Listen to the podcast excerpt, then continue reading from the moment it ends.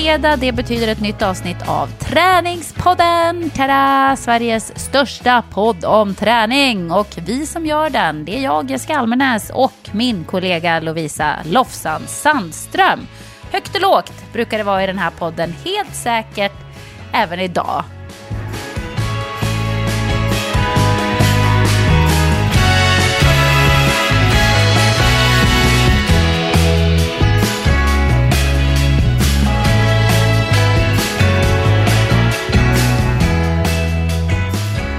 Det är så kul att komma in i de här eh, våra poddsessions. Därför att jag vet ju sällan exakt vad du kommer att prata om. I, ibland har jag faktiskt ingen aning. Och samma med dig lite grann.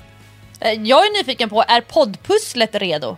Poddpusslet är redo. Jag, jag, gjorde faktiskt som en av våra lyssnare skrev till mig efter förra veckans avsnitt. Eh, så skrev en lyssnare så här, du, ett tips, rulla ihop pusslet själv när du har poddat klart. Så att nu gjorde jag det. Så nu var pusslet perfekt när jag rullade ut det. Så att eh, eh nu är jag på lite bättre humör eh, än vad jag var förra veckan. När, mitt, eh, pussel, när jag var tvungen att börja om med hela mitt pussel. Ja. Till den här veckans avsnitt av Träningspodden så jag, har jag två grejer som jag vill prata om som jag har förberett. Jag är lite ja, mallig över det. Rätta, du kan få börja då. Får jag börja? Ja. Jo, det, det, nu du ska så berömma mig lite grann. Du ska säga vad bra att du kämpar på. Eh, heja dig. Det är liksom den ingången på det här ämnet. Jaha, du behöver lite pepp här då med andra ord. Eller vad? jag har, har eh, ju styrketränat enormt fokuserat och regelbundet och noggrant i, nu är det faktiskt över ett och ett halvt år. Halleluja! Alltså det, det är ju absolut överlägset längsta jag hållit på med någonting inom träning i vuxen ålder. Ett, ett liksom primärt fokus. Ja men det är riktigt, riktigt bra tycker jag. Har du någon gång under den här perioden varit riktigt less?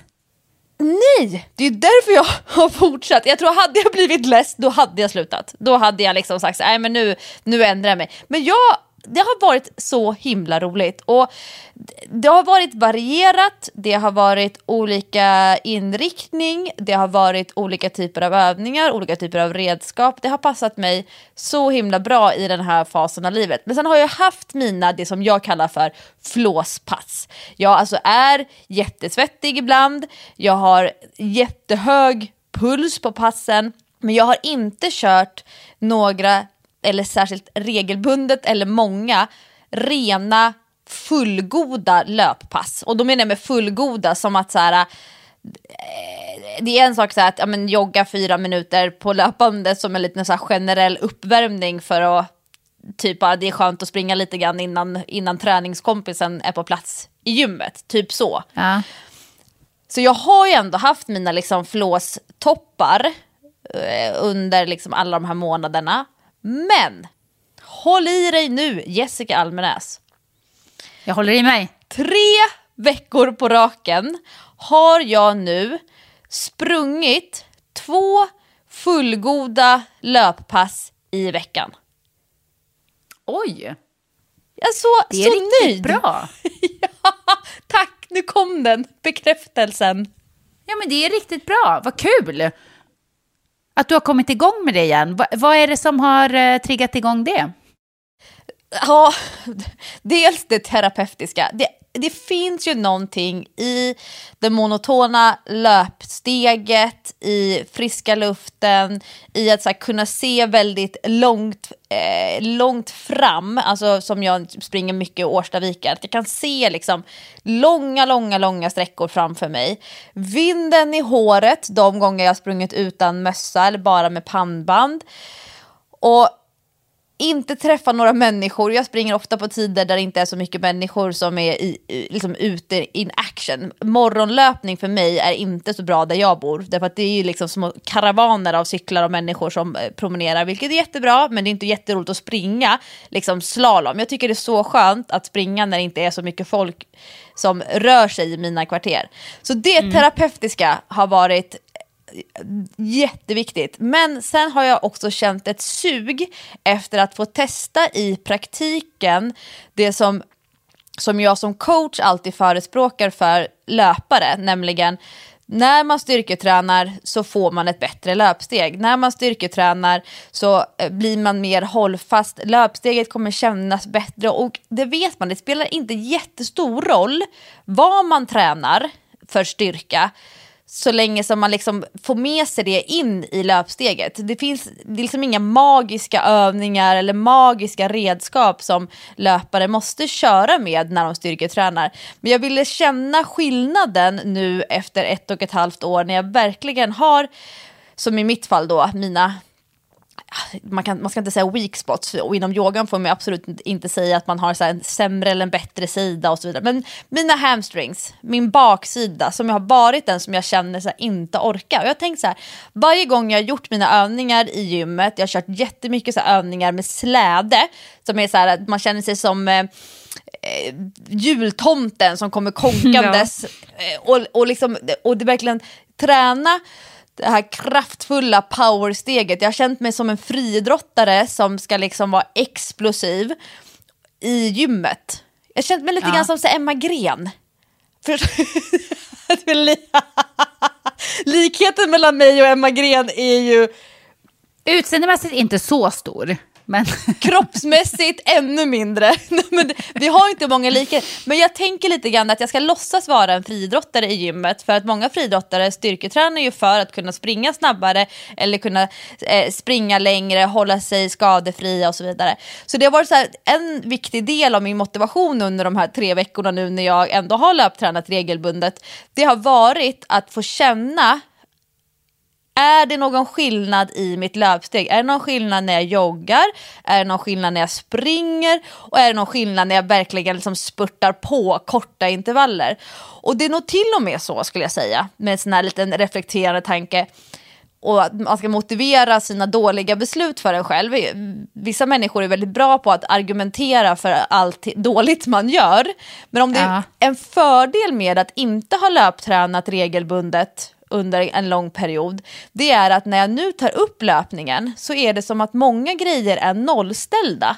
Saker som jag har haft som lite så här tics i, eller liksom en gammal feeling i löpningen. Det har blivit som ett så här lite naket blad. Och att jag har, har eh, kunnat ta fram en annan teknik som jag hade haft svårt att utveckla om jag hade löptränat hela tiden. Det är liksom som att jag har en ny kropp som jag löptränar med nu och det har varit så, så häftig känsla.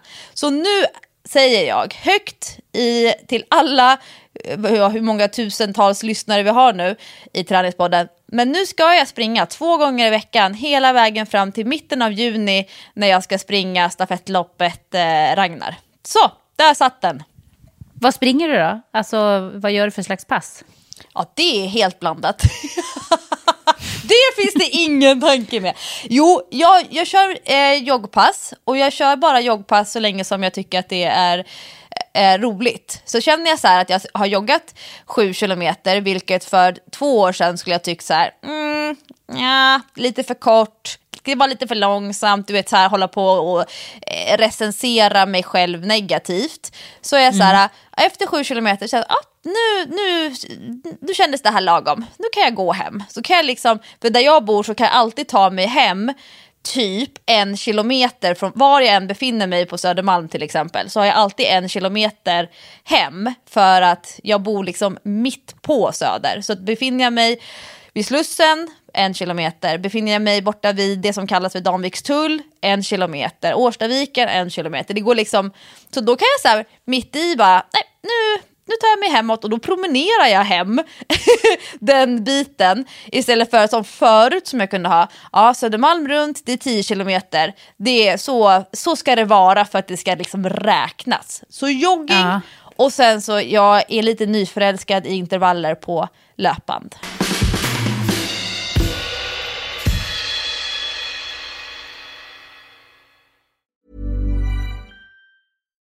One size fits all seemed like a good idea for clothes. Nice dress. Uh, it's a it's a t-shirt.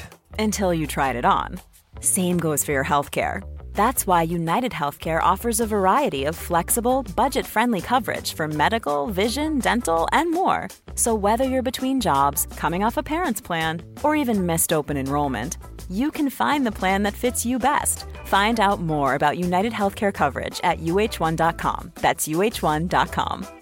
Quality sleep is essential. That's why the Sleep Number Smart Bed is designed for your ever evolving sleep needs. Need a bed that's firmer or softer on either side? Helps you sleep at a comfortable temperature? Sleep Number Smart Beds let you individualize your comfort so you sleep better together. JD Power ranks Sleep Number number 1 in customer satisfaction with mattresses purchased in-store. And now, save 50% on the Sleep Number limited edition Smart Bed for a limited time. For JD Power 2023 award information, visit jdpower.com/awards. Only at a Sleep Number store or sleepnumber.com.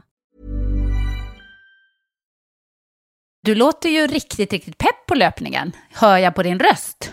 Du låter så glad. Ja! Alltså det, det, det är lite så det känns, för det var inte särskilt mycket kärlek till löpningen förra hösten, alltså 2018, efter att jag sprang Ultravasan, det här 90 kilometers loppet. Då var jag ju till och med att det var en skilsmässa. Eh, och jag, hade, jag gjorde inte den skilsmässan med dåligt samvete eller det var inte så att, att, att löpningen, liksom, jag satte den i garderoben, utan det var mer så här att ja, men nu skiljs vi åt ett tag och jag har ingenting som jag måste bevisa för mig själv, för det är ju annars en av mina så här, största drivkrafter, det är ju att jag vill bevisa saker för mig Ja. själv. En, en hel del bevisa för andra, men inte alls lika mycket som vad, vad jag själv tycker att jag ska visa mig att jag kan. Eh, men den här gången så känns det som att den har liksom lite grann fått så här, den har fått vara lite vid sidan av. Jag har inte, jag har inte stressat fram någonting och jag har inte löptränat för att jag måste. Det var därför jag blev, gick så all in på de här flåspassen i gymmet som jag älskar med medicinboll eller med de här slamboll som är mycket hårdare. En medicinboll är ofta i skinn och en slamboll den är, mer, den är fylld av sand och sen är det en, en liksom hårdare plast eller gummilager ytterst. Och eh, kettlebellövningar, jag har kört alla så här stakmaskiner. Det är till och med så det här var en superrolig grej som, som eh, en, en kille som berättade för mig i, eh, i gymmet när jag tränade. Jag körde nämligen till och med stakmaskinen. Alltså den här eh, som är som längdskidåkningsstakning som ju absolut inte fanns på vilket gym som helst för tio år sedan. Idag har ju Ja. typ alla satsgym, en hel del friskisgym och de har ju den här eh, Ergo. Det är samma märke som gör roddmaskiner oftast. Fast den Jaha. står upp och sen är det två handtag som hänger i snören. Och sen är det samma fläkt som det är i en roddmaskin. Alltså jag är så sugen på stakmaskin. Otroligt. Men jag har inte prov- vågat prova ännu. Nej, och jag, jag, jag tycker att det, är, att det är kul för det gör ju att många som inte har tillgång till snö och i år så har det ju varit lite knepigt med tillgång till snö även eh, ganska så långt norrut. Jag vet att det här eh, snölarmet för Vasaloppet, nu är det ju närmare sig Vasaloppsveckan och Ja. lite sådär oro för kommer det finnas ordentligt med snö och hur bra kvalitet kommer det vara på snön. Men en sån här stakmaskin gör ju att ganska många människor faktiskt ändå kan få in och jobba med överkroppen, jobba med bicepsstyrkan och uthålligheten. Och en, det finns en hel del tekniköverföring från en stakmaskin till eh, stakning på snö också, alltså på riktiga skidor. Men jag det har till och med gått så långt då i, den här, i min flåsträningseufori som jag var i att jag började köra intervaller på den. Och då kom det en, en eh, snubbe, eh, han var eh, liksom ganska så lång, ganska så krallig, men man ser så här att det inte är en kropp som är byggd i gymmet. Förstår du vad jag menar med det? Att det, det här är en, en, en kropp som har byggts av väldigt många olika aktiviteter och ser lite så här eh, friluftssportig ut. Trots att han ändå har typ two times you tights som ju kanske liksom är löpar-tights. Man, liksom, man ser så här, det här är en allround kropp. Jag kollar ju på kroppar. Jag Ut- tror, ja, men jag tror jag fattar lite hur du tänker. och sen hade han en eh, lite logokläder och då var det så här ski, ski teamkläder. Och då tänker jag så här, oh det här, nu är det någon sån här eh, någon eh, längdskidåkningssnubbe som ändå får tag på någon form av sponsrade kläder. Så här, då blir man lite nyfiken. Så tittade jag ögonvrån när jag körde mina intervaller på stakmaskinen. Och då tog han fram ett sånt här jättetjockt lila eh, gummiband som jag använder det för att göra chins till exempel. När man hänger i räcke så kan man trä det över räcket och så trär man igenom så blir det som en lång ögla så stoppa, kan man stoppa in ena foten där i för att göra chins. Vet du vad jag menar med så att man får Ja. hjälp av gummibandet? Han tog ett sånt band som ju är rejält tungt liksom och så satte han det runt stolpen i kinsräcket istället. Det som är liksom går rakt ner i golvet. Och sen rullade han fram en sån här stakmaskin, klev i gummibandet och sen så gick han fram lite grann så att, så att det blev liksom ett lagom avstånd och att gummibandet blev lagom uttänt.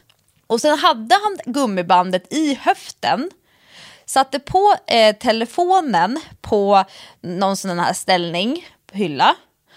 Och sen så stakade han med gummibandet runt höften så att det liksom hela tiden drog hans höft bakåt. Så det blev liksom mycket jobbigare för honom.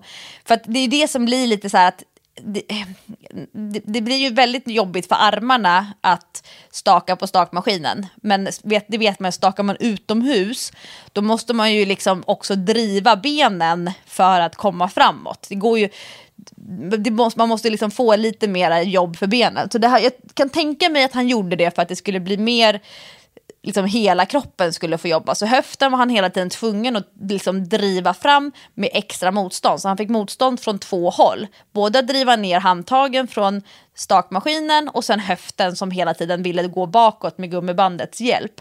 Och då blev jag så nyfiken för han tittade på mig och jag tittade på honom och så blev det så här. det var inte ett moment, det var inte så. Utan det var så här, vi, vi var nyfikna på varandra. Och sen så ville jag inte gå in och avbryta någons pass, för det hatar jag själv när någon gör eh, för, för min egen del. Men sen jag såg när han liksom började, hade någon break så, här, så, så sa jag att, eh, titta, så pekade jag på bandet och sa att, ah, men, smart grej. Och då var det som en liten opener. Så, du, så Då kände han så här, nu var det fritt fram att snacka. ja, och då trodde han att jag var crossfittare. Jaha. Ja, så då, och då, det här är så roligt. Med, med, Är det en komplimang eller en förolämpning? Det är den finaste komplimangen jag kan få. Jag, jag tror att det var för att det hängde ihop med att vi gjorde så här bollövningar växelvis, att vi, ja, men vi höll på liksom och hade en cirkel. Vi hade en liten minicirkel med två redskap och sen stakmaskinen. Så vi såg nog ut som att vi hade ganska bra koll på läget och att vi hade ett färdigt pass. Och liksom, vi var inte bara random och gjorde lite övningar, tränade och stå på händer lite grann, utan vi hade ändå bra, bra struktur. Vi höll på med timer och sånt där som jag tycker är kul. Så, och då så sa han, du har väldigt bra teknik i din stakning för att vara crossfittare. Nej, vad roligt. Och då visste jag inte, okej, är, det, här- är det en komplimang eller det vart liksom, mm, han tror att jag är en crossfittare, det är bra. Men jag har bra teknik i stakningen trots att jag är crossfittare. Så jag visste inte, men det han berättade då det är att många crossfittare kör typ som fjärilsim med armarna i stakmaskinen. Jaha, okej. Ja, det ska man ju inte göra. Det är nog, alltså jag tänker mig att det är för att man vill ha eh, att det ska bli ett högt watttal på den här mätaren, precis som på Ah, roddmaskin. okej. Att man ska liksom, men men det är ju inte, du blir ju inte bättre på att åka längdskidor för, för det. Nej, Men verkligen inte. han ju, äh, berättade då om den här telefonen, för jag var ju lite nyfiken på vad är det han kollar på mobilen. Och då så berättade han att han hade två, två koncept som, och det var också ett tips till mig eftersom jag nu verkar ha talang för det här med att stå i stakmaskinen. alltså, det här är nörderi. Men han berättade att man kan titta på gamla sprintkupper på typ om det var YouTube eller gå in och kolla på gamla klipp. Jag vet inte vart han kollade på det någonstans. Men så ställer man upp telefonen och sen så kör man alla de starterna som de kör i sprinttävlingen. Då kör man stakning när de stakar och när de glider då får man stå. Och så stakar man när de Aha. kör och så startar man en ny sån varje gång som det är ett nytt lopp. Och så bestämmer man så här att jag ska köra tio stycken sprintlopp. Ja, det är ju rätt smart. Jätterolig grej! Och det andra han tipsade om, det var att man skulle eh, scrolla fram till de sista två kilometrarna på Vasaloppet. Och sen så skulle man eh, göra exakt samma sak som Vasaloppsåkarna, de här som då är liksom topp tre då. Så när de stakar, då stakar man själv. Och när de eh, bara står för och glider, då får man själv stå. Och så kör man det då Aha. motsvarande deras två kilometer. Det var så här eh, roligt Det var ju väldigt smarta grejer faktiskt. enkelt och inspirerande. För man vet ju när man sitter, eh, min Sixten han hade varit och sovit hemma hos mormor och så frågade jag vad har ni gjort för någonting och han berättade att "Åh, vi åt middag och tittade på film samtidigt. Det får man inte göra hemma. Och sen hade de ätit frukost och tittat på en ny film och det var liksom, han visste inte vad han skulle ta vägen för det här var så lyxigt. Och så tittade vi på vintersport. Och jag bara, vadå titta på vintersport? Nej men det var, de åkte skidor på tv. Han har aldrig sett Vintersportstudion förut för vi har, brukar inte ha koll på det. Men jag vet att det är så många som har på tvn när det är de här Vintersportstudion och liknande. Då så här, Vinterstudion heter det. du ser, jag vet inte ens vad det heter. Det är inte en helt tokig idé att göra någonting asjobbigt när de stakar och sen så när de liksom glider ner för då får man vila. Och sen när de gör någonting jobbigt, då gör man själv någonting jobbigt. Det är ganska roligt så här eh, naturliga intervaller eller vad man nu ska kalla det för om man ska lägga det i någon form av kategori för träningsfysiologi. Ja men verkligen, för att ibland så kan ju även eh, intervallträning bli lite tråkig. Alltså man tycker att man har kört sina intervallpass så många gånger. Det var ju ett jättebra tips, vad kul. Och så får man ligga och lurpassa lite för man vet ju inte när de kommer liksom börja dra igång ens. Man får ju inte bara stå så här och, och vara passiv utan man måste ju ändå Nej vara man så här måste vara redo. lite på tårna hela tiden. Nu kommer rycket och då ska man liksom köra på, köra på. Ja, så det, det var så här en, en kul grej. Nu, nu har jag inte provat det här själv än, men jag liksom verkligen så här det här, han, nu är han någonting på spåren som jag tror att fler skulle behöva få lite inspiration till. Man kanske skulle kunna köra motsvarande på roddmaskin också, men då får man inte lika mycket så inspiration till att man ändå gör samma sak. Nej, exakt. Men ja, svårt. Eh, Jag, för jag tänkte löpan först, men det blir inte heller riktigt samma sak. Nej, nej men, och där kan man liksom inte heller ändra, alltså de- dels att få känna på stakfrekvensen, för de stakar ju, alltså man ska försöka köra så som de gör. Så jag, Ja. tänk, jag tänker att det, det är det lite grann man kan få hjälp med. Det är ju nog inte lika skönt att kolla på ett maratonlopp på tv när det är Nej. OS och försöka ta deras två kilometer, sista två kilometer på loppet. Men det, nu när det ändå vankas liksom en Vasaloppsvecka och det är en hel del vintersport på Vinterstudion om man kollar på SVT till exempel, då kan man ju faktiskt eh, hänga på i deras intervaller. Så, så det, jag vet inte hur jag kom in på det här, men det hade att göra med att jag hade varit, att jag körde ändå grejer som var flåsiga. Ja, det var det jag skulle komma fram till. Men jag är i alla fall igång. Tre veckor på raken har jag löptränat fullgoda löppass, och totalt sex stycken. Och det här är- mitt genomförande mål nu fram till mitten på juni. Det kommer inte bli under sportlovet, men då, för då ska jag åka utför. Då ska jag åka slalom. Då får mina ben vila lite grann och så kanske jag pumpar lite biceps i gymmet parallellt in på eh, Holiday Club. Men annars så nu, nu sitter den. Nu sitter löpvanan fram till mitten av sommaren. Sen vet jag att den kommer stanna kvar sommaren ut. Men alltså vad skönt. Nu börjar jag tänka på hur naturligt det förut var för mig. För jag sprang ju under många, många, många år så sprang ju jag tre gånger i veckan. Alltså alltid tre gånger i veckan. Oavsett vad annat jag gjorde och det var liksom inte ens något som jag behövde fundera på. Det var en naturlig del av mitt liv att springa tre gånger i veckan. Så, och så nu tänkte jag på det när du sa så här, när jag har sprungit två gånger i veckan här i tre veckor i rad, så tänkte jag så här, gud, jag gör ju inte det längre. Jag, jag, kan, jag kan ju inte springa med min häl just nu. Men att jag har tappat den vanan, det är ju sorgligt. Jag, nu har jag bytt ut det mot att, att spela basket tre gånger i veckan istället. Men det är inte riktigt samma sak. För det där var liksom, det är ju också något som man alltid kan ha med sig. Även när man reser och, och sådär, det påverkade aldrig den vanan. Det påverkade inte vanan om det var säsong eller eh, om det var lågsäsong, utan jag sprang hela tiden alltid tre gånger i veckan. Fan vad tråkigt, jag längtar tillbaka till det. Och jag längtar tillbaka till eh, när jag bodde på Kungsholmen. Nu, nu höll jag på att säga att det gör jag ju egentligen inte. Jag längtar tillbaka till när jag bodde på Kungsholmen ur en löpsynpunkt. För att jag hade ju världens bästa runda där.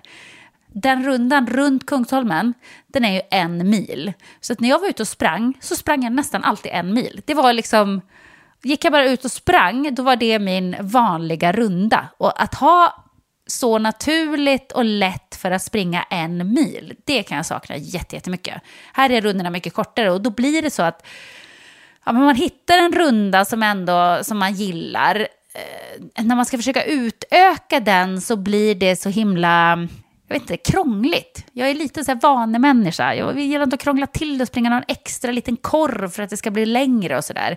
Utan jag vill springa min runda, lyssna på min bok och inte tänka på att jag springer utan bara liksom göra. Och på Kungsholmen så var det så himla bra med en mil. Men jag gillar ditt tänk ändå Lovisa att du springer på lust, känns det som.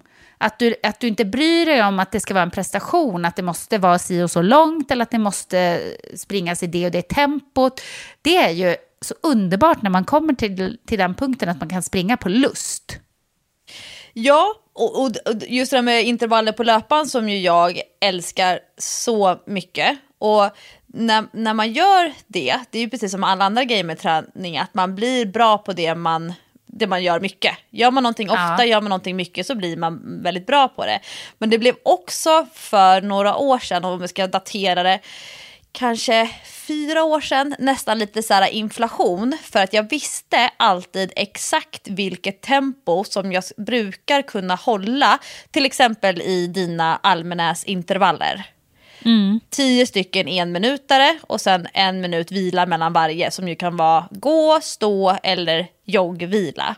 Jag visste alltid exakt vilken lutning på bandet. Jag är ju en sån som alltid går in på, eh, på vanliga löpan så har jag 1,0 eller 2,0. Det är liksom min go. Då, då, tycker jag att det känns liksom rimligt som att, om att det vore ute. På, på Barry's gör jag inte det, men det är lite annat sorts löpan där. Men jag visste liksom, om jag ska springa 10 stycken i en minut, då ska det vara och så liksom hade jag faktiskt en fast siffra och kunde jag inte hålla det tempot då var det liksom, då la jag värdering i det. Att jag var dålig eller att jag inte hade tillräckligt med pannben eller men gud vad är det för fel, varför kan jag inte hålla det tempot? Men nu när jag kommer in med det här blanka bladet och startar upp löpträningen och så får det vara på lust och på känsla och att det ska, det ska vara tillräckligt jobbigt så att jag känner att jag har, har tränat och att det har varit värt att byta om till kläder och ändå som i det här fallet då ta mig till gymmet för att springa intervaller. Men det ska vara eh, tillräckligt lagom för att känna det här vill jag göra igen. För att är någonting superjobbigt då är man ju inte jättesugen på att göra det en gång till. Så nu är det så här att ja, men när jag ska springa, eh, som häromdagen, då skulle jag springa eh, jag ville ha förbestämt vad jag skulle springa, men tempot, för liksom, ja, men det fick bli det blev. Och då hade jag 20 stycken 30 sekunders intervaller och så var det 30 sekunders vila mellan varje. Och den körde jag som ståvila, helt enkelt sätta händerna på sidorna på löpbandet och hoppa av i farten. Jag vet att många mm. tycker att det är lite trixigt och det krävs lite mod, men jag kan känna mig lite så cool när bandet ändå går snabbt och att man hoppar av och på i farten. Och mm, alla mina PT-kunder, de har fått liksom träna upp det här att hoppa av och på. Men där är sån här, jag tänkte verkligen där och då, här är ett exempel på när jag för några år sedan visste exakt vad jag skulle springa på. Jag skulle till och med säga så här, ah, men nu måste jag springa på 17 för det är det jag brukar göra. Eller ah, hålla på och sätta upp massa regler för mig för att värdera. Men nu så här att, ja men värmde upp först, gick några minuter, joggade lite grann. Och sen gjorde jag en, en eh, farttrappa. Det här kan jag ge som tips till människor som just har vetat men vad är rimligt tempo att hålla. Först, det är tre minuter och den tre minuteren gör man två gånger. Först så kör man en minut på 8 km i timmen. Och sen ökar man upp bandet typ medans man springer till 10 km i timmen. Och sen ökar man upp igen till 12 km i timmen. Så det blir en minut på åttan, en minut på tian och en minut på tolvan. Eh, är man ovan att springa på löpband eller ovan att konditionsträna, då kan man köra 7, 9 och 11. Sen får man gå en minut, eller får och får, man kan gå en minut. Det finns ja. inga regler. och sen så gör man det en gång till, men om man då kände så här att ja, men 8, 10, 12 funkade, det kändes bra, eh, eller 7, 9, 11, då höjer man upp och startar en nivå högre. Så då blir det 10, 12, 14 eller 9, 11 och 13. Och redan där känner man, ja, men vad, vad är ett rimligt tempo att faktiskt springa lite kortare, snabba intervaller. Och då kände jag så här, när jag var då körde 8, 10, 12, 10, 12, 14. Jag bara 14! Här! Här, I've got this. Jag har kontroll, det är roligt, jag känner mig stark, jag känner mig snabb, jag kommer inte behöva sänka. Eh, och skulle jag vilja höja så kommer jag inte göra det, för det är inte det viktiga i det här passet. Så då körde jag 30 sekunders intervaller, 20 stycken på 14 kilometer i timmen. Och utan att hålla på så här att ah, men jag kan nog lite snabbare. Nej, det, var, det är inte det som var syftet med det här passet, utan det är liksom lusten är, är drivkraften. Och att då släppa alla gamla siffror. Och jag vet att det är många som skulle behöva tänka tvärtom när det handlar om att man inte har styrketränat på länge. Man har bara löptränat eller kört mycket spinning och liknande. Så ska man in i gymmet.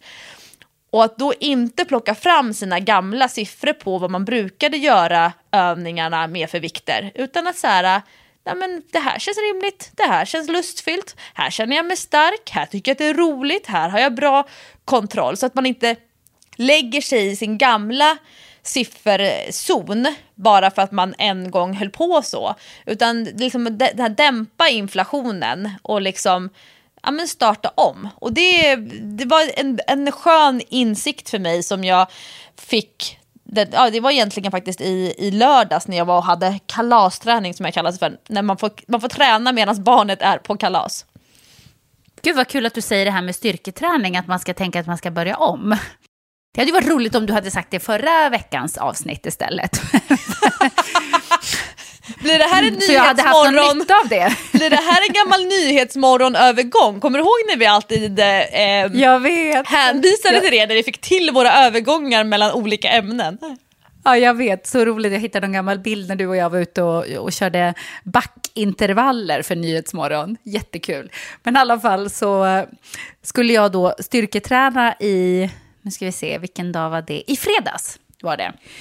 Jag skulle styrketräna för första gången sen jag blev sjuk egentligen. Jag har nog baske mig inte. Jo, jag körde en gång, men då körde jag lite så här lätt bara, för då hade jag precis blivit frisk. Så att då var jag bara i gymmet och bara eh, rörde lite vikter i princip. Körde mest utan vikter och så. Men nu skulle jag i alla fall köra ordentligt här första gången sen jag blev sjuk. Och det var ju i eh, början av december som jag blev sjuk. Så det har ju alltså gått över två månader. Men jag kände mig stark när jag kom till gymmet. Det kändes ju jättebra. Så att jag tar fram mitt eh, dokument där och där jag skriver upp mina vikter som jag kör när jag styrketränar och bara, ah, men jag lägger mig på ungefär samma. Det känns bra. Mm. Kör ett ganska så hårt pass. Jag körde igenom hela kroppen och körde ganska mycket explosiva övningar och, och sådär. Men det kändes jättebra i kroppen ändå. Ha, sen kommer man hem på kvällen efter att ha jobbat hela dagen och hållit på och hade redan sån fruktansvärd träningsvärk. Jag tänkte det här kommer inte att bli kul. På lördag jag kom inte upp ur sängen.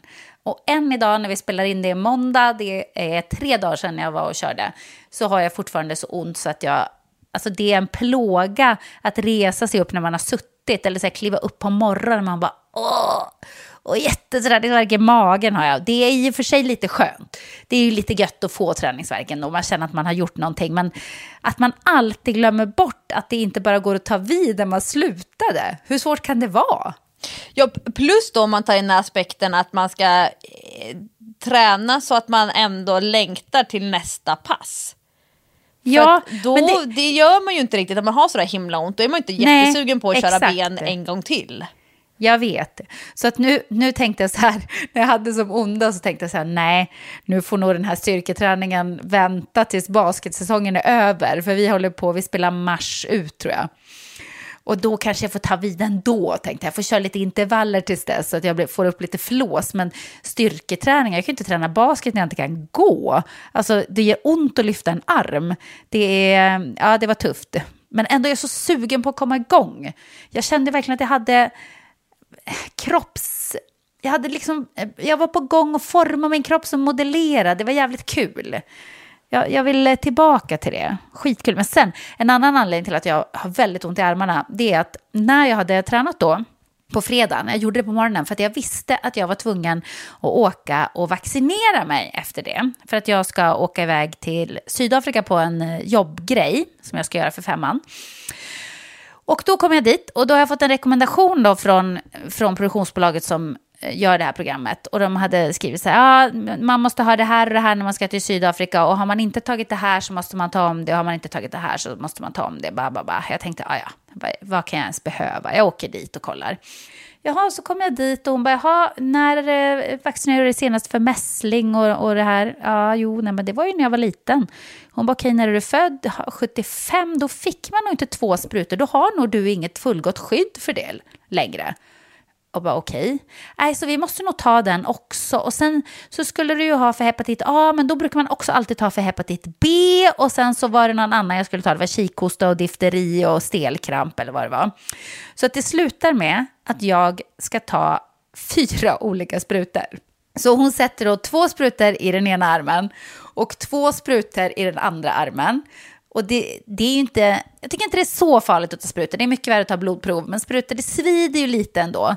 Men det sjuka var att när jag sen skulle ta på mig jackan och gå därifrån, då kunde inte jag lyfta armarna. Jag bara, är det här normalt? Jag kan inte sätta på mig jackan. Jag skulle köra bil här, så här, det gick inte att lyfta armarna.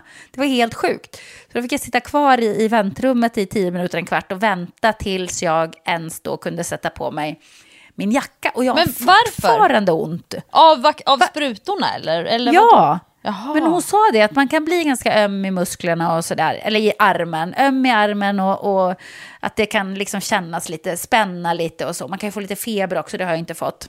Men tydligen så har jag fått någon slags reaktion då att jag nästan inte kan lyfta upp mina armar ovanför huvudet. Det är jätteobehagligt. Men jag är inte säker på om det är bara sprutorna eller om det också är träningsverk.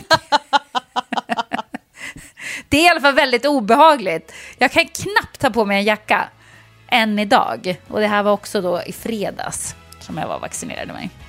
Så att, eh, ja, kul. Kul, kul, kul.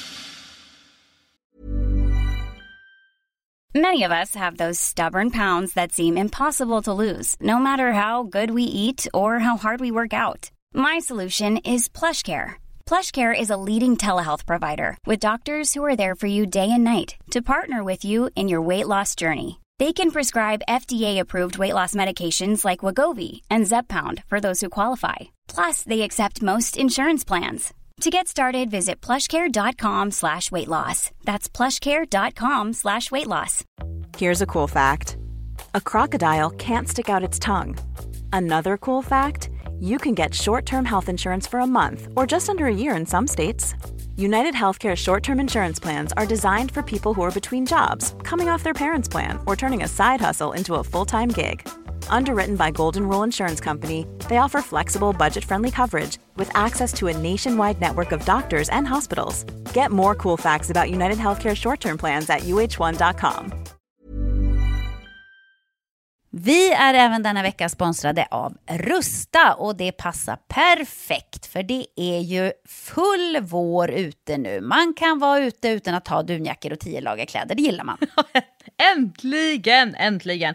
Varje vår tycker i alla fall jag att det känns som att det är ett helt nytt liv som börjar. Jag kan sitta ute, jag tycker om att känna solen värmer ansiktet. Och för mig är det liksom, det, det är ett njut. Älskar att vara ute. Och Rusta, det är vårens bästa vän för de har allt för det här nya livet, utomhuslivet. Ja, precis. Vi har ju tidigare berättat att Rusta har ett brett sortiment av i princip allt som du behöver till din uteplats. Och jag har eh, snackat mig varm om solcellsbelysning. Det tycker jag är kanon. Du var inne på ljusslingor och krukor, Lovisa. Men oavsett vad man behöver så får man mycket för pengarna hos Rusta när man ska förvandla och förnya sin uteplats. Hur är det hos dig Jessica? Har du några favoriter när du ska piffa upp er utomhusmiljö?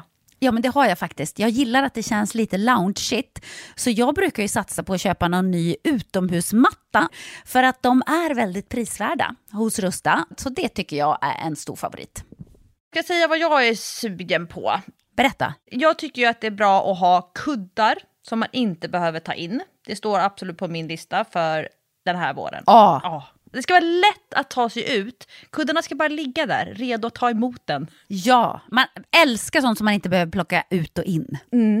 Och då säger nog jag att grejer till utegymmet, alltså vi pratar hantlar, kettlebells, foam roller, sådana saker är också för mig vår, att vara ute, det är låg tröskel till att träna och så kan man liksom ta in och ta ut. Och Rusta har riktigt bra hemmaträningsgrejer. Och jag tänker så här, ja, men man sitter och hänger där i sina kuddar och så kan man träna. Och så kan man hänga och träna. För alla våra lyssnare så är ju träning en viktig del av utomhusmiljön, det vet jag. Vi uppmuntrar och uppmanar våra lyssnare att njuta av utomhuslivet och kolla gärna in Rusta när ni vill uppgradera er utemiljö. Kolla in rusta.com, men framförallt besök ett Rusta varuhus och få inspiration till ditt nya uteliv. Vi säger tack till Rusta! Stort Nu kommer en jättesnygg övergång här. Ja, Håll i dig. jag håller i mig. Jag har I mitt också pussel. varit och tagit spruta. Va? Ja, Varför har du tagit spruta? Hermapa. verkligen. Jag hade nämligen förberett, det här var mitt andra ämne till veckans avsnitt av Träningspodden. Ja, säg. Det här med fasta. Alltså jag Hur hänger spruta ihop med fasta? Nu fattar jag verkligen Nej, det var, ingenting. det var nog inte en spruta jag tog. Nej, men jag håller på och gör en sån här, eh, det- jag tror det kallas för en stor hälsoundersökning, eller den stora hälsoundersökningen. Som, det här är en grej som jag, ta, eh, jag har massa grejer som jag håller på att ta tag i i mitt liv. Jag, liksom det, jag vet inte om du känner igen det, men i, ibland så bara känner man så här att nu, nu ska jag ta tag i saker. Och det kan vara allt från att ordna upp och fixa ordning pensionsspar till att rensa garderoben eller källarförrådet till att eh, ja, men styra upp saker. Och, och en sån fas eh, har jag varit inne i nu några månader. Och det är liksom mycket så här, jag skulle absolut inte kalla det för att dödsstäda, men jag vill liksom ha ordning och reda. Jag vill ha ordning och reda på alla grejer. Vilket liksom så här att, ja, men jag vill veta vad som finns i, källarförrådet, jag vill Ja, men vill ha koll på saker. Det är liksom så. Och i den här uh, styra upp saker så tar jag tag i massa gamla surdegar. Och det kan vara allt från att här, göra ordning min mapp med eh, de papperna från min enskilda firma som var jättemånga år sedan som jag, när den var aktiv. Så måste man spara de grejerna ett visst antal år. Om man, Ja. alltså, så, så den, liksom, den mappen har jag liksom gjort i ordning så att den är en, liksom, prydligare.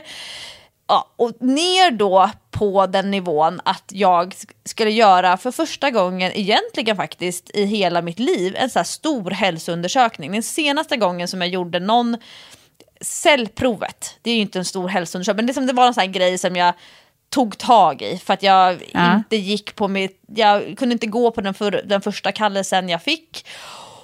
Och sen så blev det, då blev det liksom inte av. Och sen så tänkte jag, äh, tusan också, nu, nu ska jag ta tag i det. Så jag var, för några, något år sedan så var jag och tog cellprov.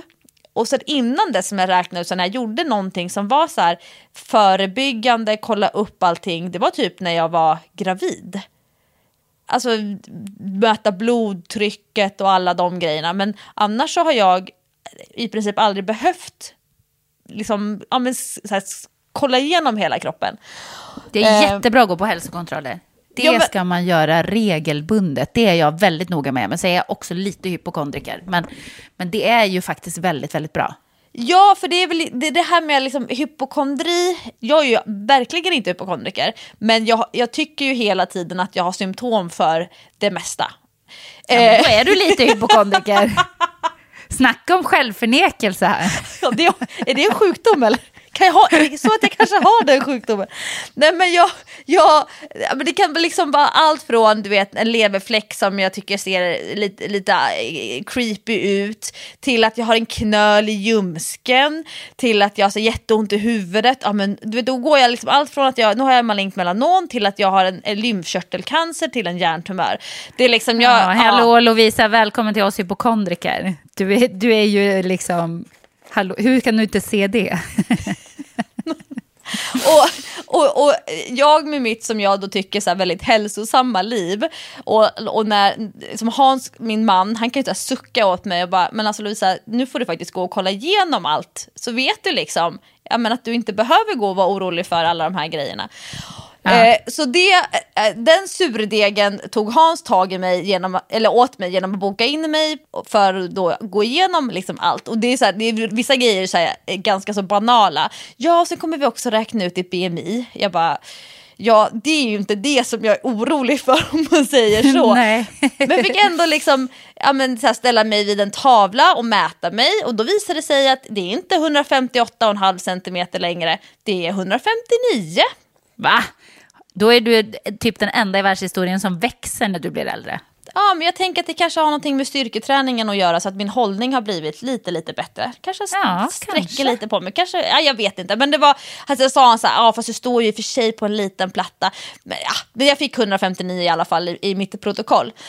Men ja. i den här hälsoundersökningen så ska man bland annat göra det som kallas för, jag tror, jag tror det heter PEF-test. Som är sån här, man blåser ut, det, all, jag tror att antingen, man blåser så länge som man kan och också så hårt som man kan. Sen finns det något man ska blåsa så hårt man kan så länge som man kan i ett litet rör. Ah, och sen är det ett litet munstycke så det är så man behöver inte hålla på med någon annans, där någon annan har haft läpparna. Och sen mäter den av då hur mycket Oh, vad är det den mäter? Ja, men den mäter ju i alla fall eh, konditionen och liksom att man, vad man har för power i lungorna. Ja. Där var jag väldigt nöjd, för då fick jag 112 procent av 35-åringarnas genomsnittliga värde. Oj, det var bra. Det var jag väldigt nöjd med. Så då kände jag så här, men den här löpträningen den har ändå liksom gett resultat här nu direkt efter två och en halv vecka. Nej, så var det inte. Men det ingick ju även att jag skulle då skicka iväg massa prover för att kolla igenom. Och det man kan se då, det är ju, skulle det vara så, jag har absolut ingen cancer, men det, liksom i min hjärna då när jag liksom ligger och känner på min knöl i ljumsken så kan jag liksom, då, kan, då skulle det synas där som jag har förstått på de här värdena. Och då skulle jag fasta inför det här blodprovet. Och då blev man ju först stucken i armen, så det är ingen spruta, det ska ju liksom inte in någonting. Men det ska ju ut någonting. Så det var ändå så här en nål i armvecket Eh, Och det, det, här med att fasta, det är jag väldigt fascinerad över. I träningsbranschen, många som jobbar där, älskar ju att fasta och det är också väldigt så här, noggrant och man kanske har ju hållit på med det i, i många år. Den vanligaste bland mina kompisar, de här som är liksom väldigt insnöade på tränings och liksom livsstilen, eh, vad ska man säga, nästan så fitness och eh, optimera och så, de håller på med någonting nu. Det, det är två grejer som är stort. Det ena är 16-8 då fastar man 16 timmar per dygn.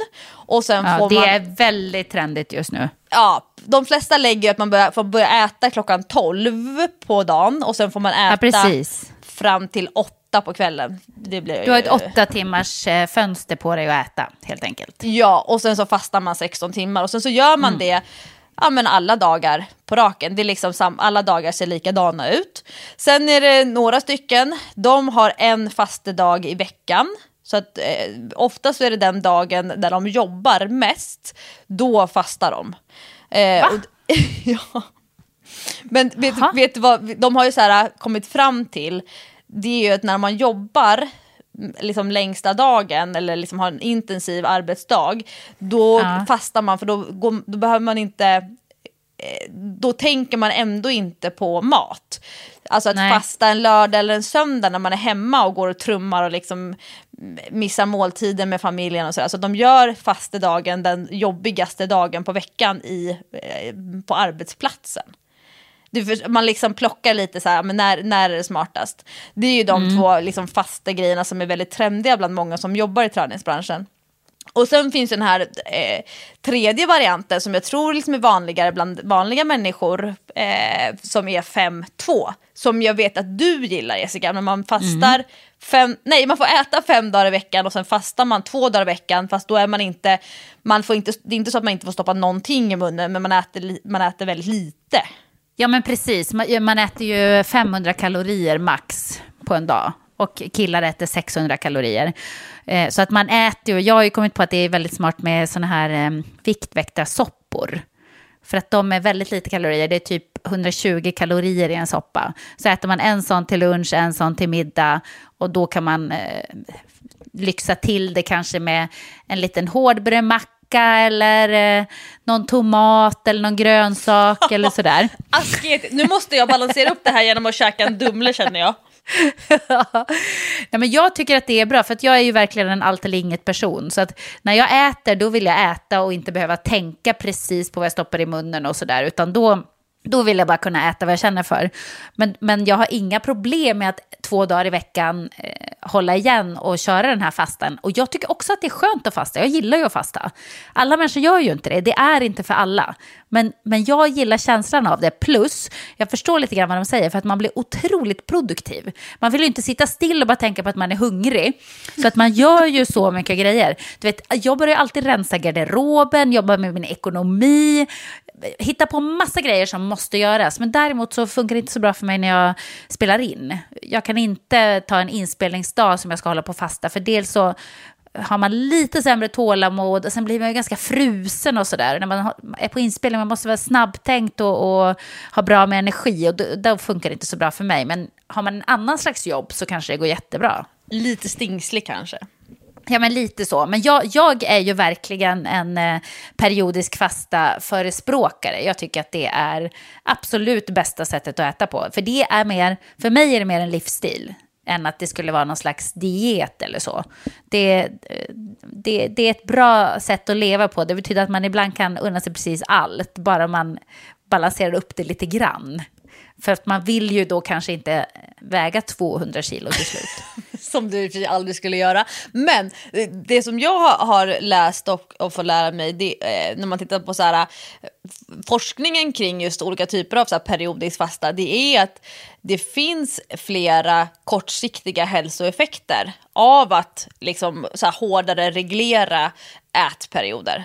Det, och och, Och även långsiktiga. För att det, på många ställen där man lever längst så är man ju, håller man ju på med periodisk fasta. Och eh, eh, på många ställen där man lever längst har man kanske inte heller så stor tillgång till mat. Så att man äter sig kanske aldrig 100% mätt.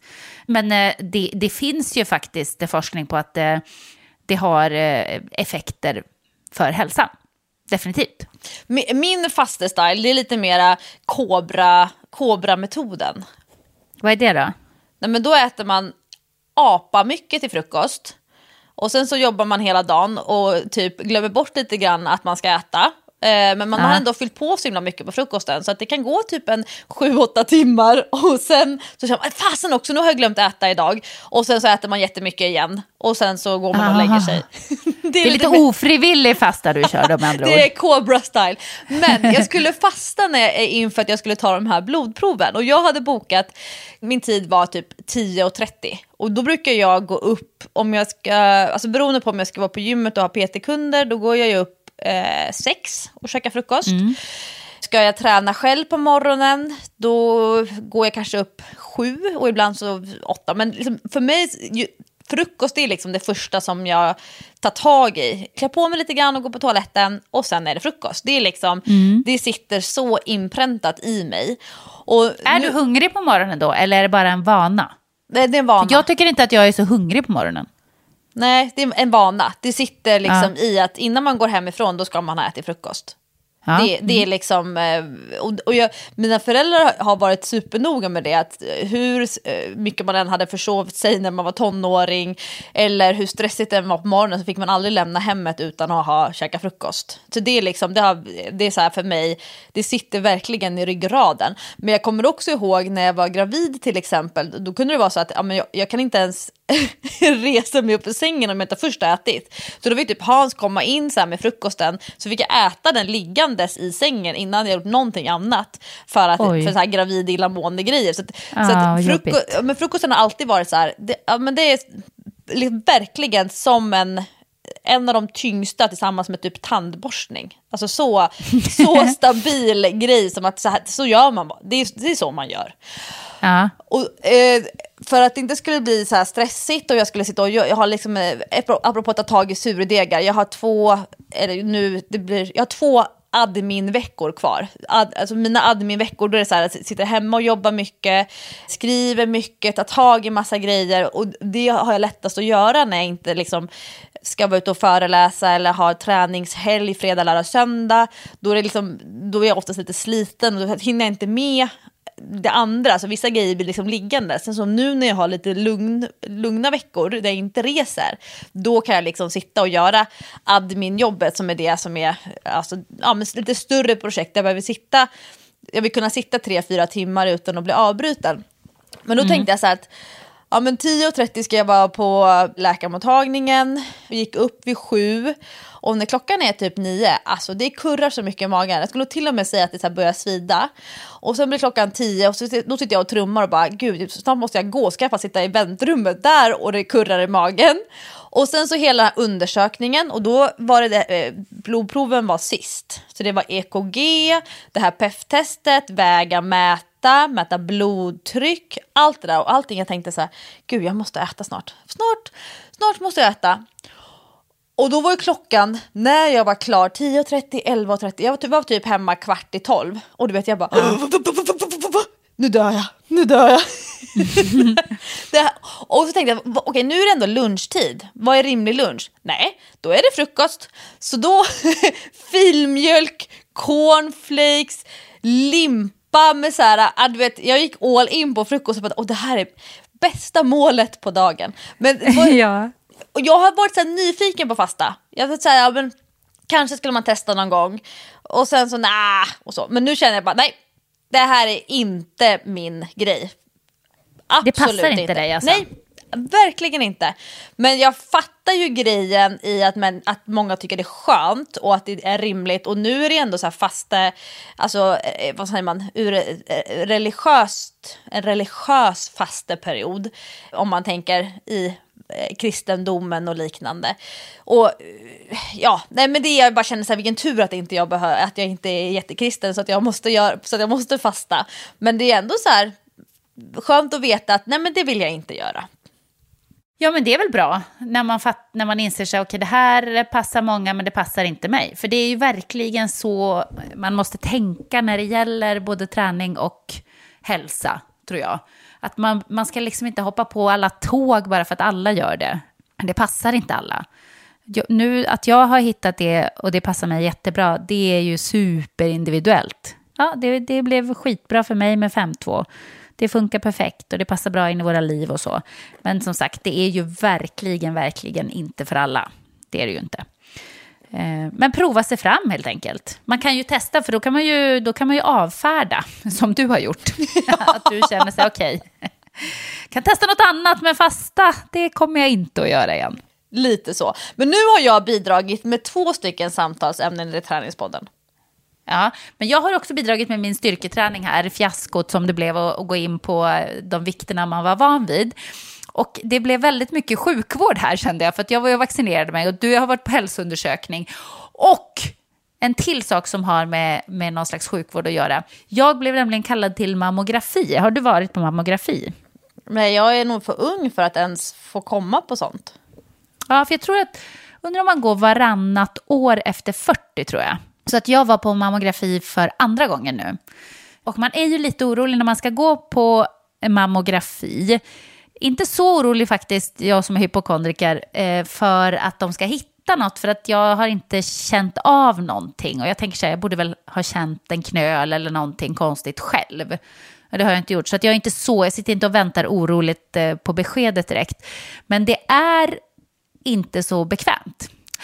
Eh, och första gången så visste man ju inte vad man skulle vänta sig. Och ja, man googlade lite grann så här, okej, okay, mammografi. Och det, det skrevs ju jättemycket olika saker på nätet. Att en del ska säga, ah, det värsta jag har gjort, det gjorde så ont och ah, jag skrek. Och, och, och andra bara säger, nej men det är ingenting, det är en baggis. Men man ska alltså, vad ska man säga att man gör? Man, man röntgar brösten va? Tror jag att man gör. Man tittar i alla fall på dem i någon slags röntgenmaskin. Och då är det lite grann som när man går till tandläkaren, du vet, när man ska eh, ta röntgen i munnen. När de sätter något jätte, de sätter någon sån här vass grej som ska hålla uppe och bort allting så att det blir fritt eh, för kameran. Och så ska den sitta där och så sätter man in kameran och så går de ut i rummet och så tar de tre bilder och så gör det ganska ont för det skaver och håller på hela tiden. Men det här är lite samma. Man sätter in bröstet där i lite olika vinklar och sen trycker man ihop. Alltså platt som en pannkaka blir tutten. Men det roliga är att jag har inte så stora bröst. Så att det, det, är en utmaning att få in dem där så att de ens ska bli platta. Så att man får också stå som man är så här, du vet, tryckt mot en fönsterruta nästan. Som att någon har tryckt in den i rutan. Eller som om man, har, eh, om man är en seriefigur som har suttit i en bil som krockar. Då kan du tänka dig hur man ser ut när man sitter med ansiktet bara rätt tryckt in mot rutan. Så sitter jag lite grann. Och man står i någon konstig vinkel och så bara mm, trycker ansiktet mot den här maskinen för att tutten liksom ska komma in där och att de ska få, få tag i någonting. Ett litet, litet hudveck liksom. Så att det, det är en väldigt speciell känsla, det är väldigt udda. Och så ha någon som bara går och liksom vad, vad, ska man säga, lite grann bolla med ens bröst som att det är jongleringsbollar. Knåda lite, trycker, dra lite. Ja, det är udda. Men jag är tacksam för det. Tänk vilken eh, bra grej vi har i Sverige. Att vi, får, att vi blir kallade och får göra det gratis eh, vartannat år. Det är faktiskt skitbra. Så alla ska ju verkligen gå. Det är inte så läskigt att man inte ska gå, utan man ska verkligen, verkligen, verkligen gå. Men det är en, en liten smålustig situation. Jag har kommit på mig själv med att börja tänka Bridget Jones i alla möjliga eh, sammanhang. Alltså alla möjliga situationer som dyker upp så tänker jag på Bridget och, och tänker så här, ah, men det här hade ju kunnat vara en scen i Bridget Jones. jag vet inte varför. Jag kanske önskar att mitt liv var lite mer som Bridget. Men när får du veta resultatet? Två veckor tar det. Eh, men som sagt, jag är inte speciellt orolig. Det är jag inte, för att jag har inte känt, känt av någonting. Det är väl värre om man har känt att man har haft en knöl eller bröstet har ändrat på sig på något sätt eller sådär. Eh, nej, jag tror att det är lugnt. Jag vet inte vad som har hänt med mig. Jag har blivit så himla obrydd. Jag är inte ens rädd för coronaviruset. Det som jag har jättemycket respekt för, det är ju gym. Alltså eh, skivstänger, Gym. hantlar, kampsportsgolv, sådana grejer. Där är jag jättenoga. Alltså med eh, handhygien och göra rent och tvätta händerna. Alltså jag kan gå och tvätta händerna. Om det, inte, alltså om det är så att jag har magnesium på i ett i ett pass för, på händerna för mm. att få mm. bättre styrka, då, då går jag inte och tvättar det. Men det som är bra när man har magnesium på händerna är att man vill inte ta någonstans. Man vill inte ta på, i ansiktet, man vill inte ta på sig, liksom, på, ta på sig själv. Eh, men, inte men, på gymmet Lovisa. Coregasm. Nej men, eh, men jag, jag, är nog till och med så att jag kan gå och tvätta händerna mitt i ett, ett, eh, träningspass om jag liksom eh, har lite så bad vibes om någon håller på och nyser eh, bredvid eller, eller liknande. Där, där kan jag till och med vara lite nojig, så jag tycker inte om, om jag tar, tar ett par hantlar från hantelstället eh, mm. eller en skivstång som jag går liksom och hämtar och jag känner att den är så här uppvärmd. Om jag känner så att någon annans kroppsvärme har värmt upp stålet Nej, i stången. Nej, det vill man inte det, jag är nog mer nojig med bakterier i träningsmiljö. Ringorm och liksom eh, sådana saker som är liksom bakterier frodas i svett och saliv. Och, och eh, när jag jobbade på, på gym, eh, på så allmänna gym och man såg hur speglarna såg ut och man tänkte så här att är det någon, liksom, var kommer de här prickarna på spegeln, är det någon som har nyst eller är det någon som har Åh, spottat? Svettat säkert. ja. Och sen när, när, när, eftersom de allra flesta publika liksom, allmänna gym inte rengjord. Jag ser ju liksom, jag kan se samma lilla papperstuss ligga flera dagar på raken och tänka så här, men nu är det inte någon som har våttorkat här eller gått med desinfektionsmedel och liknande. Så att där är ju nog jag mycket mer nojig, men det hänger också ihop med min kunskap om att immunförsvaret, det är ju som sämst direkt efter ett träningspass. Det är ju då liksom kroppen är mottaglig för många virus. Det tillsammans ah. med om man har, har sovit eh, dåligt en längre period eller om man har precis har varit sjuk och liknande. Och så, ja. så jag är nog mer så här att jag tänker att ja, men nu är kroppen väldigt känslig och då ska, behöver man inte göra det eh, ännu sämre. Det är därför att människor som ofta upplever att de blir sjuka så fort de börjar träna, och så, så tänker jag, men, jag frågar så här, men var tränar du någonstans? Ja, men om de ofta tränar på gym, men gör samma saker som du brukar göra på gymmet fast gör det hemma istället. För att ja, igång... då tänker du direkt att det är någon äcklig gymbacill. människor är rätt ofräscha på gymmet faktiskt. Eh, jag brukar säga det. Att Människ de... Människor är rätt ofräscha, punkt. Ja, det är det verkligen. Och jo, det med, som du och jag har pratat om vet jag i, ett, i, för länge sedan i träningspodden, för det var roligt, det var många som hörde av sig. Eh, de som oroar sig mest för huruvida de är ofräscha eller inte är alltid de som jag tänker och tycker är de fräschaste. Mm. Alltså det här med eh, kvinnor som så här, gud jag kan inte ha linne på mig för jag har inte rakat armhålan. Eller ja. jag, eh, liksom, ja, men överlag liksom tjejer som, som nojar och ojar sig med så här, saker. Och jag tänk, säger det, men alltså, du skulle bara veta vad för typ av hygien det är på gym. Det är, du, är, du sticker ut för att du är den, den mest hygieniska personen. Människor som inte ens packar upp träningskläderna under en hel träningsvecka i väskan. Utan det är mm. liksom mm. samma kläder hel, alltså en hel träningsvecka på raken. Alltså, ja, du, du förstår, jag har liksom de referensramarna eh, har jag. Men jag tror att folk överlag ska ha mer respekt för handhygien på gym. Om jag nu ändå så här, lite träningspodden och träningstemat. Mer sånt än vad jag är rädd för virus överlag ute på stan. Gud vad roligt att du sa det här med att inte packa upp Eh, sina träningskläder på en vecka. Nu brukar jag verkligen inte träna i samma kläder två gånger utan att tvätta dem. Men en gång när jag skulle spela basketmatch, då hade jag glömt att tvätta linnet från förra helgen. Och det hade inte legat i väskan, men det hade legat liksom i tvättkorgen. Och det var ju bara jättebråttom, så jag bara drog på mig det där linnet och åkte iväg till matchen och, och så. Och sen när vi sitter på bänken där så bara känner jag så här, gud vad det är någon som luktar gammal svett. Åh, vem är det? Och jag försöker liksom lukta runt och sen bara lukta på mitt eget linne. Då är det jag som stinker. Alltså jag, tro, jag ville dö. Jag ville sjunka genom jorden. Då hade jag som tur var en sån här klädspray eh, som man sprayar på kläder för att få bort sig, unken lukt eller röklukt eller sånt. I min basketväska, fråga mig inte varför, men den låg i alla fall där. Jo, för att jag tror att jag använde den på mina basketskor. De luktar inte heller alltid mumma. Så jag bara sprayar lite så döljer vi det, ingen fara. Så jag bara mitt i matchen fick jag gå och börja rota i min väska och spraya på den här klädsprayen. Och då hade jag tagit Patriks klädspray också, så att den, var, den luktade ju herre. Alltså, verkligen så här herredoft. Och jag sprayade och sprayade och sprayade. Och sprayade. Jag var tvungen att dölja den här äckliga, unkna, gamla svettdoften. Så att när jag kom tillbaka till bänken, då började folk reagera. De bara, äh, vad har du gjort? Vad är det som ja. luktar? Ja, men precis. Sprutar du på det här parfym nu, mitt i matchen? Vad hände? Jag bara, förlåt, jag luktar svett. Sån ångest, du vet. Då tänkte jag så här, alla har ju förmodligen känt det och så har de inte sagt någonting. Och där jag undrar så här, vem är den äckliga som inte tvättar sina matchkläder? Oh, usch. Det är inte kul när det händer. Det som nog jag så här, om, jag som, som har jobbat på gym i, i så här, oherrans många år, jag kan nog, eh, alltså det är klart att man känner igen när doften av att någon inte har, har tvättat träningskläderna, det gör man. Men ja. det som jag mer kan reagera på det är hur människors nya svett luktar. För att det är ju sådana grejer, när människor, när det var väldigt trendigt med LCHF till exempel. Ja, och då luktar det ju folk eh, inte så gott alltid. Jag trodde du skulle säga kattpiss. Nej men det, det luktade, jag kan inte beskriva det luktar, ens. Den. ammoniak. Luktar det. Ja, exakt.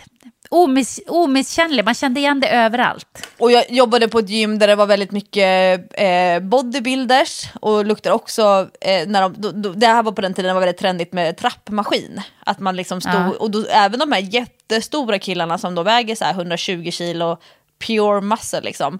Eh, när de då liksom skulle så här, ja men tog bort alla kolhydrater från kosten och bara skulle äta liksom protein och nyttiga fetter. Det, har ju, liksom, det går ju trender i allting i vad som funkar allra bäst för att, att deffa och sådär. Eh, och, och, och då den här starka doften av ammoniak. När jag, när jag ser, eh, eller ser, när jag känner att det är tjejer som eh, luktar så när de tränar och de är väldigt smala då eh, brukar det i sig för mig vara så här en varningssignal. Varför äter inte den här personen kolhydrater när man är så här himla smal? Och dessutom så kanske det var en person som är på gymmet en timme på morgonen och så, så ser man att den personen kommer tillbaka en timme på eftermiddagen när jag ska gå hem så ser jag att den kommer tillbaka. Så, så att just det här med att människor luktar ammoniak det, det är någonting annat än att man har gamla gamla otvättade träningskläder i väskan som man kör liksom en, hel, en hel träningsvecka med. Men det med, med kroppsvätskor överlag, alltså det är ofräscht. Och eh, om det är någonting man ska tänka på, det här har jag, om, om jag fick med mig frukosten hemifrån av min, mina föräldrar, om det är någonting jag ger till mina barn, då är det ju vikten av handhygien och det här med att, att tvätta händerna och särskilt min, eh, min stora son Sixten som håller på med kampsport, de är de är så noga med hygien och eh, uppmaningar om tränings, alltså tvätta träningsgrejer, sår, vassa naglar, allt det här för att det är så himla mycket ligga och gnugga på på matta och, och de är ju duktiga på att göra rent golven och sådär men om man tänker sig ett stort publikgym som inte har några riktlinjer kring kom inte när du är förkyld, torka undan efter dig och, och dessutom de här nya trendiga golvmattorna som är de här tjocka rubbade tre centimeters vad ska man säga, gummigolven som många gym lägger in för att man ska kunna lägga, lägga vikter på istället för att ha parkettgolv som det ofta är där maskinerna och hantlarna är så kan det ju vara gym, gymparkett. Det här svarta golvet är ganska så svårt att göra rent. Så det, det, det finns en hel del att jobba med skulle jag säga, just med tanke på att man är rätt utsatt i immunförsvaret när man precis har tränat ett, ett hårt pass. Gud, man ska inte börja prata om sånt här, för jag, jag, jag klarar inte av det. Hypokondrin bara spårar. Åh, ja, det, det, sånt här har jag verkligen problem med. Att jag kan tycka att sånt här är så himla äckligt. Och börjar man tänka på det, då blir man ju så nöjd så att det finns ju inget stopp. Men det ska man inte göra. Man ska inte gå runt och tänka på det.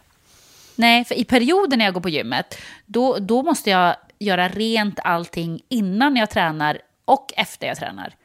Alltså jag kan bli så himla nojig. Men i perioder så bryr jag mig inte alls. Då kan jag, då kan jag typ ligga och andas ner i någon eh, gammal matta som fortfarande luktar tåsvett. Men det där går verkligen upp och ner. Men nu när du har kört en liten utläggning här så känner jag att nu, nu blir det nog till att göra rent här lite extra ett tag. Uh! Eh, det är ju sportlovstider för många av våra Träningspodden-lyssnare.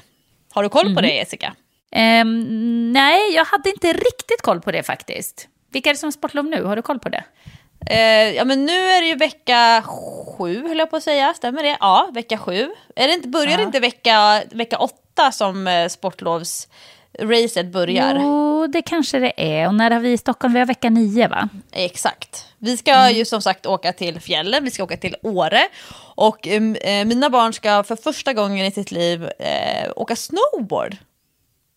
Kul ju! Ja, jag räknar med minst ett benbrott.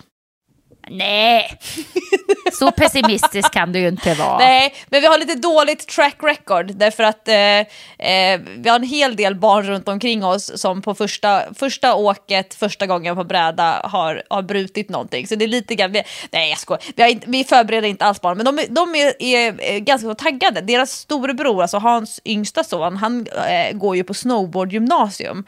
Och eh, han lever verkligen liksom the lifestyle när det handlar om snowboard och vi vet liksom aldrig var han befinner sig och, och där de bor i Malung så kan de ju åka, de har ju så stort, eh, de har stor räckvidd så de kan ju liksom åka i Norge och sen åker de, de åker så himla mycket snowboard.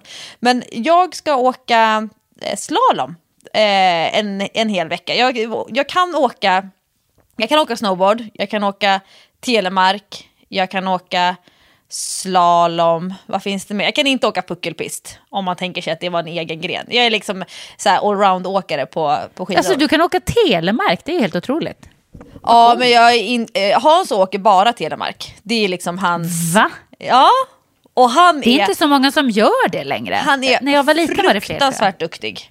Jätteduktig. Så när, när vi har varit i Alperna och åkt, eller när vi åker alltså de här stora skidsystemen, Åre eller Sälen och liknande, då, folk vänder sig om för att han åker, dels åker han jättesnyggt och sen åker han också liksom snabbt. Och det är liksom svarta backar, det är hans, ja det är de skidorna han har, det är liksom Telemarks skidor. Åker man i Alperna, då kan det vara som i ett stort skidsystem, om man tittar på Badgastein, då kan det vara Hans och två till. Det är de enda som vi ser åka på en, en hel Ja, vecka. exakt. Det är det jag menar. Det är inte så många i Sverige heller, känns det som. Nej, alltså jag tror när upp, alltså väldigt långt uppåt, om man tittar på riksgränsen och, och, och liksom de här lite mera offside-systemen, där tror jag att det är lite, lite vanligare att man ser eh, telemarkåkare. Så att jag, ska, jag kan säga att jag, jag, jag kan åka, men, men det är inte jättesnyggt och det är inte så särskilt roligt eftersom jag, jag inte, så, inte är så himla bra. Men jag kan liksom åka röda backar, lite så här sväng i sväng i sväng och vicka på rumpan och liksom gå ner i utfall. Sen är det ju enormt mycket jobbigare än att åka vanliga skidor, för man får ju aldrig vila. Det är, liksom, Nej, precis. det är ju på utfall på utfall på utfall på utfall, man får ju världens mjölksyra. Men jag fick faktiskt en lyssnarfråga om just det här som är en snabbis för sportlov. Finns det någon quick fix för om man vill ordna upp benen, man har inte tagit så mycket ansvar för dem under vintern och nu har man liksom insett att sportlovet närmar sig med några dagars framförhållning. Framförhållning, ja. Mm. Nej, det finns ingen quick fix. Alltså, det man inte har gjort de sista två veckorna innan eh, sportlovet, det får man, man kan inte casha in det. Jag tror tyvärr att man får, man får helt enkelt bita i det sura äpplet och räkna med att ha lite tunga ben, man kanske har träningsverk och man kanske inte orkar åka alla timmar som man skulle vilja när liften är öppen. Man, man skulle behövt ha lite längre planeringstid och lite mer uppstyrd benträning för att kunna casha in det inför sportlovet. Men påsklovet kommer ju och det, då kan man tänka så här, på de här veckorna fram till påsk, då kan man faktiskt hinna bygga upp benen så att man klarar hela den här veckan, alla timmarna som barnen vill vara ute och åka. Det, det är ju faktiskt otroligt jobbigt att åka skidor när man inte har gjort det på länge. Man får ju en fruktansvärd träningsvärk. Så att det, eh, om man ska ge tips, nu finns det ingen quick fix, men ett tips kan ju vara att man går ut lite lugnt. Man kanske inte behöver åka... Man ska göra som 30 åk Jessica i styrketräningen och bara liksom gå all in. Exakt. Och tänka sig, ja, men jag kan ju åka skidor, det är hur lugnt som helst, det sitter i kroppen liksom, det är som att cykla.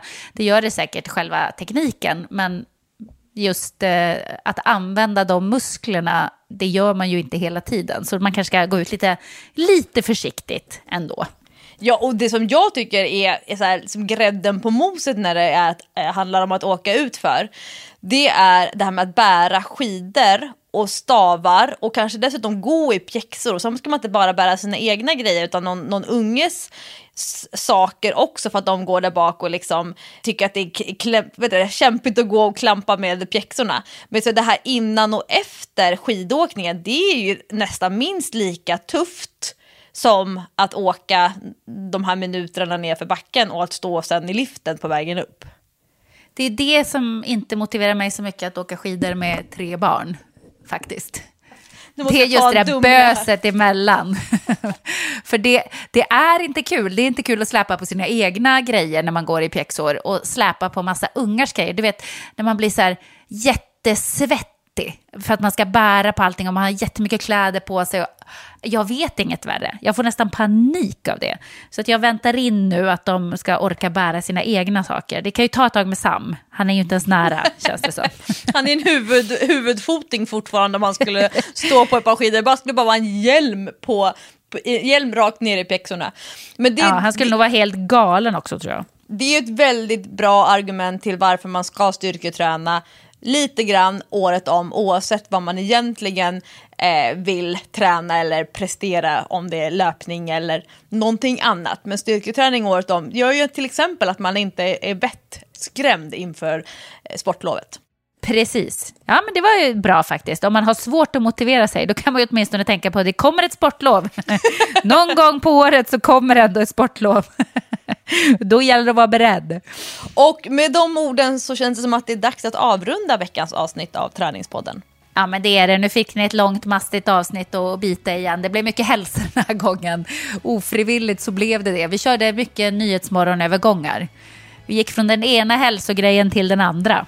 De är man lika stolt över som när man har sprungit tre veckor på raken. Faktiskt, det är inte det lättaste att hitta på i farten, som man säger. Men hörni, tack för att ni lyssnar. Vi är väldigt glada för det såklart. Och vi är självklart också tillbaka nästa vecka med ett härligt avsnitt om ditten och datten. Stort tack för att ni lyssnar på Träningspodden, Sveriges största podd om träning. Puss puss! Puss och hej!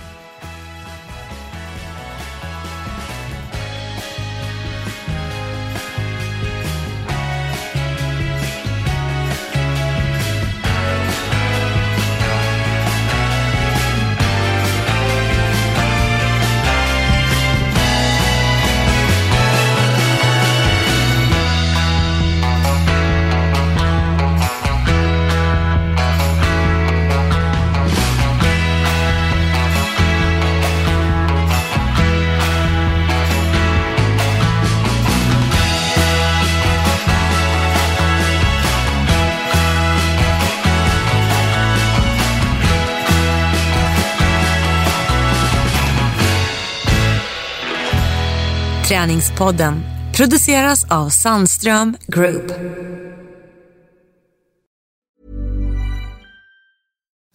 Imagine the softest sheets you've ever felt. Now imagine them getting even softer over time. That's what you'll feel with Bowl and Branch's organic cotton sheets. In a recent customer survey, 96% replied that Bowl and Branch sheets get softer with every wash. Start getting your best night's sleep in these sheets that get softer and softer for years to come. Try their sheets with a 30-night guarantee. Plus, get 15% off your first order at bowlandbranch.com. Code BUTTERY. Exclusions apply. See site for details.